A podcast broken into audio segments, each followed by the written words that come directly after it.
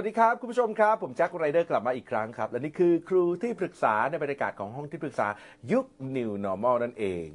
คุณผู้ชมครับ วันนี้ผมมีคุณครูสอนภาษาไทยนะครับ แล้วก็มีเรื่องความเป็นห่วงครับ ในหลายเรื่องที่คุณครูประสบแล้วก็พบเจออยู่ นะครับและแน่นอนครับทุกความเป็นห่วงนั้นส่งผลต่อนักเรียนของคุณครูด้วยมาหาวิธีการนะครับช่วยคุณครูไปด้วยกันดีกว่าครับ ต้องต้อนรับนะฮะครูขอปรึกษาครูนิวอภิสิทธิ์มะลิวัน สวัสดีครับคุณนิวสวัสดีครับ นะต้อนรับเข้าสู่ห้องที่ปรึกษา ครูที่ปรึกษาของเรา ครูใหญ่พออวิเชียนชัยบัง สวัสดีครับผู้ใหญ่ สวัสดีครับ เอาล่ะครูนิวครับผมไม่เสียเวลานะครับ จะบอกว่ามีเวลา 20 นาทีครูนิวปรึกษาได้เต็มที่พร้อมนะครับ พร้อมครับ ถ้าพร้อมแล้วปรึกษาได้ครับ ประเด็นที่หนึ่งนะครับที่อยากทราบก็คือเรื่องของความแตกต่าง ระหว่างการสอนภาษาไทยแบบท่องจำนะครับ แล้วก็การสอนภาษาไทยผ่านวรรณกรรมนะครับ ว่าเรียนไปแล้วเด็กเขาจะได้อะไรนะครับ แล้วก็การเรียนภาษาไทยผ่านวรรณกรรมนะครับเชื่อมโยงกับการคิดขั้นสูงอย่างไร และเป้าหมายหลักของการเรียนภาษาไทยผ่านวรรณกรรมเนี่ยคืออะไรครับ ปัจจุบันนี้ครูดิวสอนแบบไหนครับ สอนภาษาไทยผ่านวรรณกรรมครับ แต่ก็ยังมีประเด็นที่ค่อนข้างคลุมเครืออยู่ครับนะฮะคุมเครือก็คือที่ถามเนี่ยเนาะใช่โอเคครับนะครูใหญ่ครับขอคำปรึกษาหน่อยครับ ก็มีหลายคำถามเมื่อกี้นะเอาตอบครับทีละคำถามเนาะครับเข้าใจว่ามี 3คำถามครับคำถามแรกก่อนก็คือ แตกต่างกันยังไงในครัการบสอนภาษาใช่ไหมคือในโลกเนี่ยมันมีแนวคิดของการสอนภาษาอยู่ 2 แบบ แบบที่ 1 ก็คือแบบองค์รวม แบบภาษาธรรมชาตินะครับ แบบองค์รวม และแบบที่2ก็คือการแจกลูกผสมคำก็คือการท่องพยัญชนะท่องสระแล้วมาผสมกันเป็นคำแล้วค่อยไปหาความหมายอะไรเงี้ยนะครับ อันนี้คือทุกภาษาเลยใช่ไหมครับใช่ครับส่วนใหญ่ก็จะมีแนวคิดในการสอนแบบนี้ครับ ทีนี้ของไทยเนี่ยเราเราก็เคยสวิตช์ไปสวิตช์มานะการใช้นะ แต่ตอนนี้เนี่ยก็จะเน้นเรื่องของการแจกลูกผสมคำก็เด็กๆจะต้องท่องพยัญชนะ 44 ตัวคูณ 44 เสียงนะท่องสระให้ได้ครบ แล้วค่อยเอาพยัญชนะกับสระมา คือข้อมูลมันเยอะมาก ถ้าเราเราเห็นว่าการที่เด็กเล็ก ๆ จะจำทั้งเสียงสระเสียงพยัญชนะ รูปสระรูปพยัญชนะใช่ไหมแล้วมาผสมเป็นคำบางทีการผสมเป็นคำนั้นก็เป็นคำที่ไม่มีความหมายนะ มันก็หลุดออกไปเลย เพราะมันไม่มีตัวเชื่อมระหว่างประสบการณ์ในสมอง เพราะการสอนแบบนี้ก็ที่จริงก็ไม่ได้เลวร้ายนะ แต่ผมกำลังอธิบายว่ามันเกิดอะไรขึ้นใช่ไหมครับ มันจะทำให้เด็กบางคนเนี่ยเกิดความกลัวตั้งแต่แรก เพราะว่าเขาจำไม่ได้ แล้วก็ยิ่งวิธีการที่ครูไปตอกย้ำเขาว่าเขาไม่เก่งเขาอ่านช้าเขาเป็นเด็ก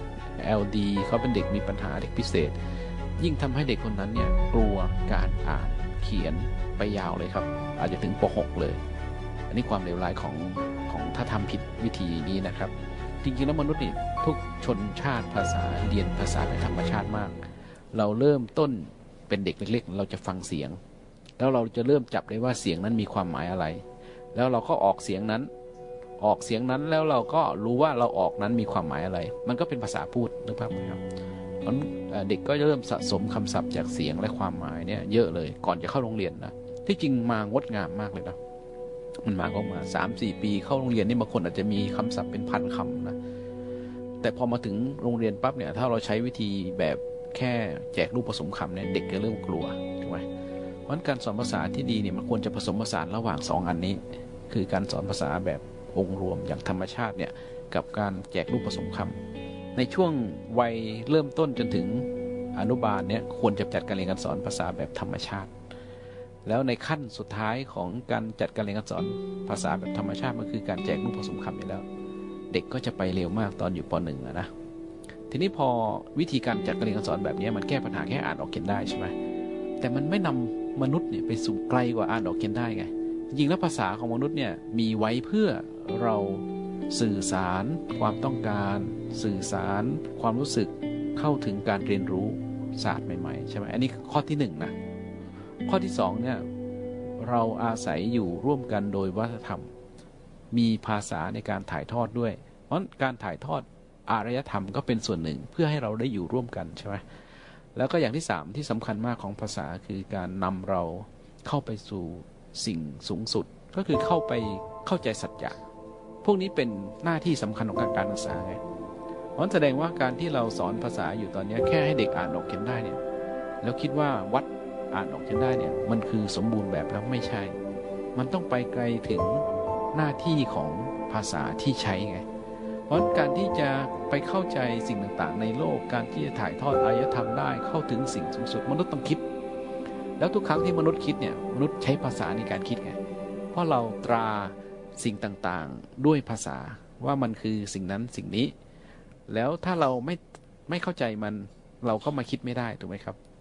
จริงๆ แล้วสิ่งที่เราตราไว้คือสิ่งที่เรานำมาคิดใคร่ครวญและผสมผสานกันทำให้เกิดความเข้าใจต่อโลกต่อสิ่งต่างๆ นั่นคือการสอนภาษาที่ใช้วรรณกรรมเนี่ยมันไปไกลกว่าอ่านออกเขียนได้ มันนำคนไปสู่ความเข้าใจต่ออารยธรรมเรา ต่อความเป็นมนุษย์ต่อสัจจะไงนี่คือสิ่งที่มันได้ เพราะที่ผมตอบมาเนี่ยมันมีสองอย่างคือ เราสอนภาษาควรผสมผสานสองแบบสองแนวคิดนั้น แล้วก็อันที่สองคือ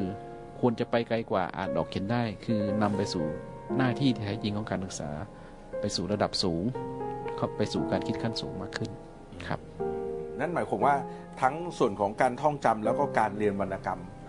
ก็ควรจะต้องมีทั้งหมดนะมีครับอ่าก็แปลว่าในช่วงชั้นอนุบาลมาเนี่ยเราควรใช้แนวคิดเรื่องภาษาแบบองค์รวม ควรใช้วิธีการสนทนาหรือแล้นิวเริ่มทานใช่ครับหรือ เพื่อจะให้เขาขยายขอบเขตของคำศัพท์มากขึ้น ก่อนที่จะเขียนเป็นรูปอืมพอเข้าใจรูปก็ต้องเข้าใจรูปแบบองค์รวมแทนที่จะแยกแยะ พอเขามีการอภิธานคำศัพท์กว้างขวางมากขึ้น ขอบเขตของคำศัพท์ของเขามากขึ้น ค่อยนำมาสู่เอาคำศัพท์ที่เขาเข้าใจแล้วเนี่ยมาแตกแขนงว่าอันนี้มันคือตัวอักษรอะไรพยัญชนะอะไรสระอะไร ผสมกันอย่างนี้แล้วมีความหมาย แล้วจะใช้รูปประโยค หลักภาษามันจะตามมานึกภาพไหมครับ แต่ว่ามันต้องปูด้วยแนวคิดแรกก่อน มันจะทำให้เด็กไม่กลัวภาษาอ่าเข้าใจภาษาทำให้เด็กเนี่ยรักที่จะเล่นกับภาษา ภาษาสามารถดิ้นได้เล่นได้ครับเพราะว่าในในคำเดียวกันเนี่คยรับในบริบทต่างกันมันความหมายต่างกันถูกไหมครับถูกไหมแล้วก็พอเขาอ่านออกเขียนได้เนี่ยก็นำเขาไปไกลกว่าแค่อ่านออกเขียนได้ไง คราวนี้เอาวรรณกรรม เราเรียนภาษาผ่านวรรณกรรมนะ เราถอดจากวรรณกรรมมาเป็นหลักภาษาเป็นอะไรได้หมดนะ เพราะว่าในวรรณกรรมเนี่ยมันถ่ายทอดเรื่องราวของมนุษย์ มันถ่ายทอดอารยธรรม มันถ่ายทอดความเป็นคุณค่าของสังคม มันถ่ายทอดสิ่งสำคัญสูงสุดที่มนุษย์ควรจะเข้าถึง มันได้สองต่อ มันไม่ใช่แค่อ่านออกเขียนได้ แต่เรากำลังนำเด็กใช้ภาษาไปสู่การมีชีวิตที่ดี การเข้าใจชีวิต ด้วยอะและนั่นก็คือการคิดขั้นสูงถูกครับ ครูดิวเป็นไงฮะครับคำตอบครูใหญ่รวดเดียวได้ทุกคำตอบได้ครับ ตอบทุกคำถามเลยนะ ครับผม ต้องใช้คำว่าตาสมาก ๆ นะครูใหญ่ แล้วคำตอบนี้นะฮะเออครูดิวเป็นยังไงเคลียร์ไหมฮะ เคลียร์ครับ โอ้โหครูใหญ่ไล่เลียงมาให้ จริง ๆ ผมผมแอบงงตอนแรกว่าครูใหญ่พาผมไปไหนเนี่ยไปไปอธิบายลึกมากเลยอืมอ๋อ แต่ว่ามันเป็นเหตุเป็นผลกัน มันไล่เลียงมาแล้วทำให้คนเข้าใจง่ายครูดิวเคลียร์ละเคลียร์ครับ เอาละครับนะฮะเราไปกันต่อครับ ตอนนี้เหลืออีก 11 นาทีกว่าๆครูดิวครับคำถามที่ 2 เชิญครับ อ่าคำถามที่ 2 ก็อยากปรึกษาครูใหญ่เกี่ยวกับอ่าการสอนหลักภาษาไทยนะครับ ว่าเราจะทำยังไงให้เด็กเขาเข้าใจตรงกัน แล้วในกรณีที่เด็กเขาบางคนนะครับเขาค้นหาหลักภาษาเนื้อหาเขาไม่ครบถ้วน หรือว่าคอนเซปต์ไม่ถูกต้องเนี่ยเราจะมีวิธีการจัดการยังไงได้บ้างครับ ก็มันคล้ายๆคณิตศาสตร์นะคณิตศาสตร์ก็เราเรามักจะสอนสูตรและสอนวิธีเด็กแล้วให้เด็กทำตามสูตรและวิธีนั้นใช่ไหมครับ การสอนภาษาไทยโดยทั่วไปก็เราสอนหลักภาษา แล้วหวังว่าเด็กจะใช้ตามหลักภาษานั้นถูกไหมครับ ซึ่งมันเยอะมากมันเป็นข้อมูลของหลักภาษามันเยอะมาก แล้วเวลาจะใช้จริงก็ไม่ได้ใช้อยู่ดีแสดงว่าความรู้เรื่องหลักภาษาที่ครูสอนไม่ถูกดึงออกมาใช้ถูกไหมครับ แต่ถ้าผ่านวรรณกรรมเนี่ย เราถอดจากวรรณกรรมเนี่ยให้เด็กลองค้นหาหลักภาษาตามวรรณกรรมที่เขาอ่าน เช่น เราเจอว่ามีอักษรสามหมู่อยู่ตรงไหนบ้าง เราเจอว่าคำวิเศษอยู่ตรงไหนบ้าง คำวิเศษแบ่งเป็นกี่หมวดหมู่ พวกนี้เขาสามารถค้นย้อนคืนไปจากตัววรรณกรรมที่เขาอ่าน ย้อนขึ้นไป หาหลักการของเรื่องนั้นได้ แล้วเขาก็จับสิ่งที่มีอยู่เนี่ยไปใส่หลักการ คราวนี้มันจะเกิดการคิดขั้นสูงตรงที่เขาสามารถจับแพทเทิร์นมันได้ ซึ่งวิธีเดิมเนี่ยครูสอนหลักภาษาไป ซึ่งเขาจะ remember อย่างเดียวเขาจำเขาจำสิ่งนั้นอย่างเดียวโดยที่ไม่เห็น pattern มันไอการไม่เห็น pattern แปลว่าในสมองไม่มีความเชื่อมโยงของสิ่งต่างๆเลย มันแค่จำไว้เป็นชุดๆ แล้วมันจะหลุดลอยออกไป แต่วิธีใหม่เนี่ยเราอ่านให้เขาอ่านวรรณกรรมเสร็จปั๊บเราก็ตั้งคำถามเพื่อจะให้เขาโยงไปสู่ ให้นักเรียนค้นหาคำเจ็ดชนิดที่อยู่ในวรรณกรรมชนิดนี้ เขาจะเริ่มกลับไปหาแล้วว่าคำเจ็ดชนิดมีอะไรบ้าง แล้วเขาก็จะมาโยงกับเนื้อหาที่เขาอ่าน อารมณ์ความรู้สึกที่เขาอ่านตอนนั้นใช่ไหมครับ เขาก็จะเริ่มอ๋ออ๋อลักษณะคำนามเป็นอย่างนี้เองอ๋อคำแบบนี้มันเป็นอย่างนี้เอง เขาจะ backward ไปแล้วจับเป็น pattern ไอตัว pattern น่ะมันจะมีตัวเชื่อมโยง แล้วมันคือการคิดขั้นสูงแล้วต่อไปเนี่ยเขาจะใช้ภาษาได้ถูกหลัก ทีนี้ถ้าเขาจับมาได้ไม่ตรงกันครูมีกระบวนการแชร์อยู่แล้ว ทุกคนได้แชร์ ขณะที่แชร์นี้ทุกคนคอยตรวจสอบว่าตัวเองเนี่ยได้มาครบถ้วนไหมจากเพื่อนที่แชร์อ๋อตัวนี้ฉันหลุดไป วันนี้ฉันพลาดไป มันจะมีบางข้อมูลที่แย้งกัน ครูก็ตั้งคำถามต่อว่าแล้วอันไหนอันไหนควรจะเป็นยังไง เด็กก็จะให้เหตุผลเพื่อถกเถียงกันแล้วในสุด ทุกคนก็จะได้ข้อสรุปเป็นของตัวเอง ไอ้ตัวนี้สำคัญมาก ข้อสรุปเชิงหลักการเนี่ยมันเป็นของเรา มันเป็นของเด็กแต่ละคน มันไม่ใช่สิ่งที่ครูจะหยิบยื่นให้ ไม่ใช่สิ่งที่ครูสั่งให้เขาจำไอ้ข้อสรุปตัวเนี้ยมันจะอยู่นานมาก เพราะมันคือความเข้าใจ มันคือ understanding มันไม่ใช่ remember อืมไม่ใช่แค่ตัดสินว่าถูกหรือผิด แล้วครับเด็กก็ไม่ได้เชื่อมโยง แล้ครัวบเด็กก็ ก็กลายเป็นทิ้งสิ่งนั้นไปเลยใช่ด้วยครับซ้ำมันหลุดไปเลย มันไม่มีตัวเชื่อมโยงในสมองอ๋อเข้าใจไหมครับเข้าใจอยู่ครับเห็นภาพเนาะเห็นภาพครับจริงๆต้องเห็นแหละเพราะว่าเป็นคนสอนด้วยใช่ผมเองเนี่ยผมเองต่างหากที่จะต้องใช้ใช้ความเข้าใจนะฮะแล้วก็สร้างภาพในหัวว่ามันเกิดอะไรขึ้นกับการสอนนะฮะครับแสดงว่าเคลียร์เคลียร์แล้วครับโอเคแปดนาทีที่เหลือครับกับคำถามต่อไปนะฮะครูดิวครับ ปรึกษาครูใหญ่ต่อเลยครับ ก็อยากปรึกษาเกี่ยวกับวิธีการเลือกวรรณกรรมนะครับ ครูใหญ่อันนี้เป็นเรื่องใหญ่มากเลยอะเพราะว่าถ้าเราไม่อ่านเราอ่านไม่เยอะ เราก็จะเห็นขอบเขตน้อยใช่ไหมครับแล้วปัญหาหนึ่งของการใช้ภาษาทั่วโลกก็คือความรู้สึกรักการอ่าน และในประเทศไทยเราก็มีปัญหาเรื่องนี้เยอะเรื่องการที่ส่งเสริมให้อ่านวรรณกรรมนะครับ แล้วก็ความรู้สึกรักการอ่าน มี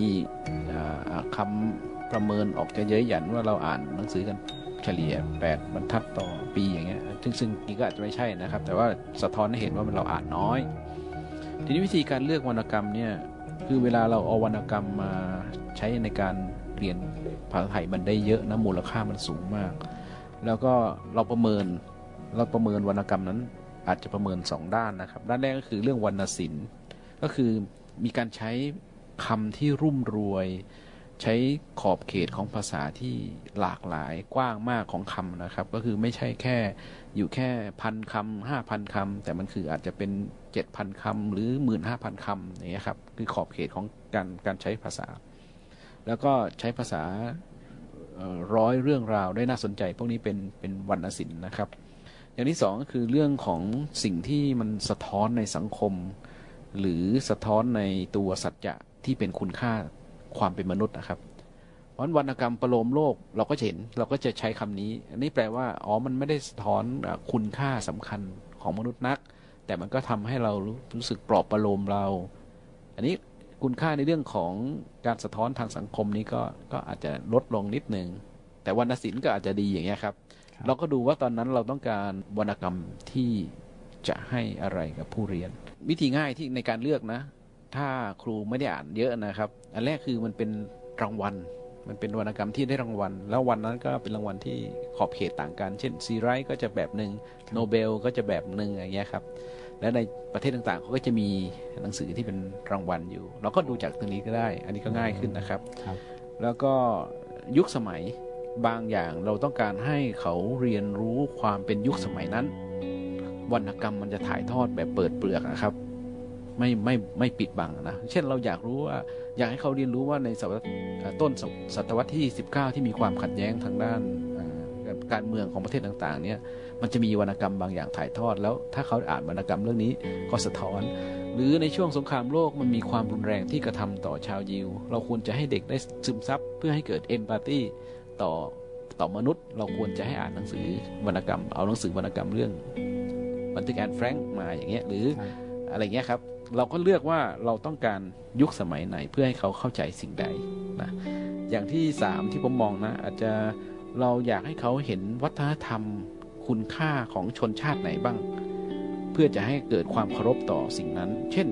เขาอาจจะมองว่า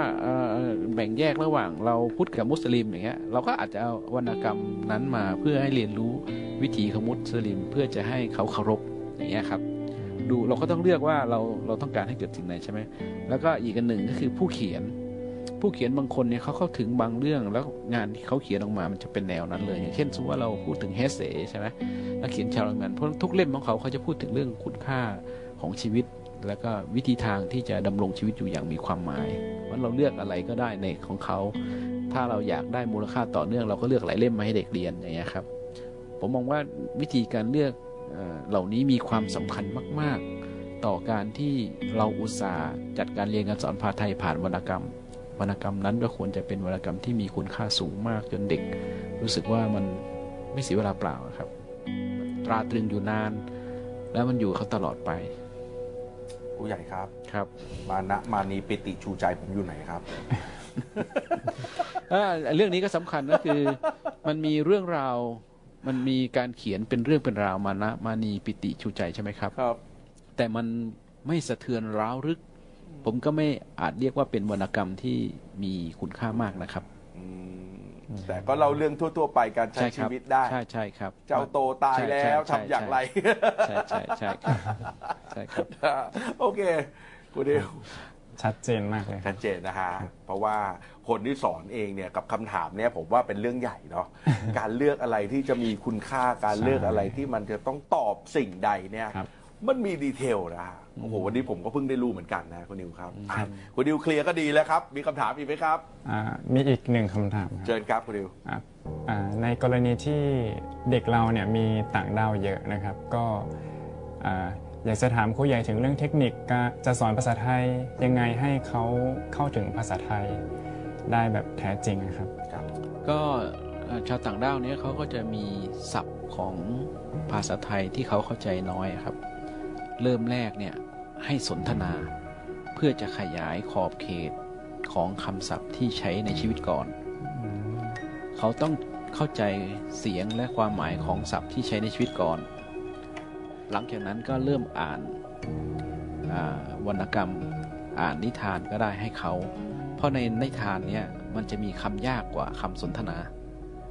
ขณะที่อ่านไปถ้าเจอคำยากก็ชวนเขาสนทนาเพื่อเข้าใจว่าคำเนี้ยมันคืออะไรครับ ยิ่งเขาขยายขอบเขตของคำศัพท์พื้นฐานพวกเนี้ยที่ใช้ในชีวิตได้มากเท่าไหร่ เขาจะเรียนรู้ภาษาไทยได้เร็ว แต่ถ้าเราบูมบามนะ เข้าไปสู่เอาเริ่มจากอ่าจำตัวอักษรไทยนะ แล้วสระเสียงสระอย่างนี้นะ แล้วก็เขียนเป็นคำนะ โดยที่คำนั้นไม่มีความหมายหรือเป็นความหมายที่ไม่ได้ใช้เลยเนี่ย มันจะยิ่งทำให้เขาเนี่ยกลัวและไปช้าอืมเพราะฉะนั้นครูนิวเนี่ยค่อย ๆ ไป เช่น ชวนสนทนาก่อนครับเราเริ่มได้ทีละน้อยได้จากคำศัพท์สำหรับสนทนานะ คราวนี้บางครั้งเราอ่านหนังสือไป เราก็คำไหนยากเราก็ชวนสนทนาต่อใช่ไหมคราวนี้เธอได้คำศัพท์กว้างขึ้นจากคำศัพท์สำหรับการเขียนนะ แล้วคำศัพท์พวกนี้นี่เป็นเสียงเป็นรูปที่มีความหมายด้วยนะ ตอนที่ไปสอนภาษาตามขั้นตอนเออแจกรูปผสมคำเนี่ยมันจะง่ายขึ้นครับอย่าทำให้เขากลัวนะแสดงว่าต่างดาวก็ให้เขาเข้าใจในการสื่อสารเยอะกว่าเอ่อเอ่อขยายคำศัพท์พื้นฐานอ่าเอ่อ ในช่วงการขยายคำศัพท์พื้นฐานจำเป็นพื้นฐานเนี่ยครับครับก็ต้องก็ต้องให้เวลามากกว่าเด็กที่เป็นเด็กไทย แล้วแต่คนบางคนเนี่ยถ้าเราใช้ภาษาสำหรับสนทนาในชีวิตพื้นฐานอยู่แล้วบ่อยๆ เขาก็ไปเร็วอะครับ เขาเข้าใจสิ่งนั้นเร็วอยู่แล้วครับ แต่ว่าถ้ากลับไปบ้านเขายังใช้ภาษาภาษาของเดิมเขาเขาอยู่ก็ อันนี้ก็โอกาสจะจะต้องเยอะขึ้นครับอาจจะต้องปรับแล้วแต่แล้วแต่คนเลยนะฮะแล้วครับแต่ใช่ครับแล้วแต่ โอ้โหโอ้โหเข้าใจเลยฮะคุณนิวฮะครับผมปัจจุบันนี้สอนเด็กเยอะไหมครับในในหนึ่งห้องเรียนอ่าหนึ่งห้องเรียนประมาณห้องละสิบห้าถึงยี่สิบคนครับเจอปัญหาแบบนี้ ใช่ครับนะฮะเอ่อมีเด็กต่างด้าวเรียนกับคุณนิวเยอะไหมครับเด็กต่างดาวก็มีประมาณห้องละ3ถึง4คนครับโอ้โหแต่ก็มีแต่ก็มีเด็กต่างดาวที่สามารถอ่านออกเขียนได้อยู่นะครับ แต่จริงๆถ้าเทียบเป็นสัดส่วนต่อ